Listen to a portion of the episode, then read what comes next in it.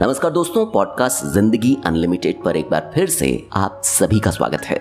मैं हूं दीपक मेड़तवाल और ये है एपिसोड नंबर बीस। आज के एपिसोड की शुरुआत करते हैं इस कहानी के साथ। कहानी थोड़ी पुरानी है, जब आने जाने के लिए ज़्यादा साधन नहीं थे, लोग दूरियां नापने के लिए पैदल चला करते थे। ऐसे ही एक बार एक आदमी को सुबह जल्दी किसी दूसरे शहर जाना था। उस शहर से पहले एक नदी पड़ती थी और नदी पार करने के लिए सुबह जल्दी ही नावें चलना शुरू हो जाती थीं। इसलिए वो आदमी सुबह अंधेरे में ही घर से निकल पड़ा, लेकिन चूंकि उस वक्त घड़ियां भी नहीं हुआ करती थीं, इसलिए उसे सही सही टाइम का अंदाज़ा नहीं हो पाया और वो नाव शुरू होने से काफ़ी पहले नदी के पास पहुंच गया। अंधेरा अभी भी काफ़ी घना था, तो वो वहीं घाट के पास एक ऊंची चट्टान पर जाकर बैठ गया।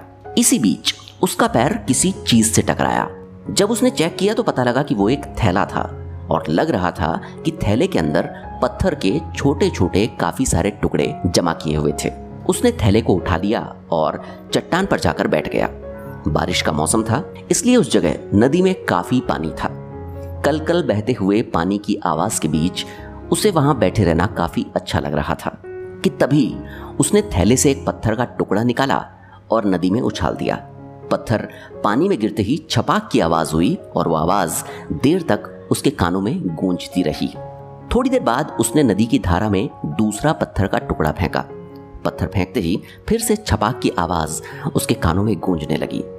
इस तरह एक अलग तरह का संगीत वहाँ के वातावरण में पैदा होने लगा। उस आदमी को इसमें काफ़ी मज़ा आ रहा था और थोड़ी थोड़ी देर में वो नदी की धारा में एक एक करके पत्थर फेंकने लगा।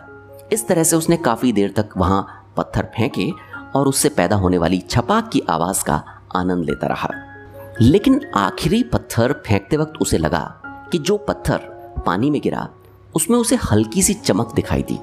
पहले तो उसने सोचा कि शायद ये ऐसे ही हुआ होगा, लेकिन उसके दिमाग में अचानक से एक ख्याल आया और उसने थैले में बचे हुए पत्थर के टुकड़ों को देखा, लेकिन थैला तो खाली हो चुका था। उसने फिर से टटोल कर देखा तो थैले में एक पत्थर का टुकड़ा उसे मिल ही गया। उसने उस टुकड़े को गौर से देखा। तब तक हल्की हल्की रोशनी होने लगी थी। उसे समझ में आ गया कि उसके हाथ में जो है वो कोई आम पत्थर नहीं है, ये तो हीरा है। उसने अपना सिर पकड़ लिया कि अब तक जिनको वो पत्थर के टुकड़े समझकर नदी में फेंक रहा था, वो पत्थर के टुकड़े नहीं बल्कि हीरे थे और उसने सारे हीरे नदी की धारा में फेंक दिए थे। वो अफसोस करने लगा। तभी थोड़ी देर में उसकी नाव आ गई और वो दुख मनाता हुआ चुपचाप नाव में जाकर बैठ गया। ये कहानी काफ़ी कुछ कह देती है और सबसे बड़ी बात ये बताती है कि हम जिंदगी में काफ़ी सारी चीज़ों को ऐसे ही वेस्ट करते रहते हैं। कहानी के उन हीरों की तरह उन चीज़ों की अहमियत उस वक्त पता लगती है जब वो चीज़ खत्म होने वाली होती है। अब ये हीरे कोई भी बेशकीमती चीज़ हो सकती है, जैसे समय, इंसान वगैरह वगैरह। जैसे हम सभी लोगों ने कभी न कभी समय की कमी की बात की होगी, लेकिन अक्सर समय ऐसे ही कम नहीं पड़ता। शुरुआत में समय बहुत सारा होता है, लेकिन तब हमें समय की कीमत पता नहीं लगती।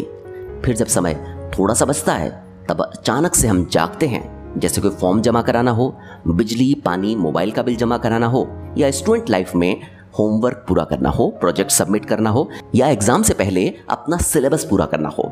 ज़्यादातर लोग आखिरी वक्त में जागते हैं।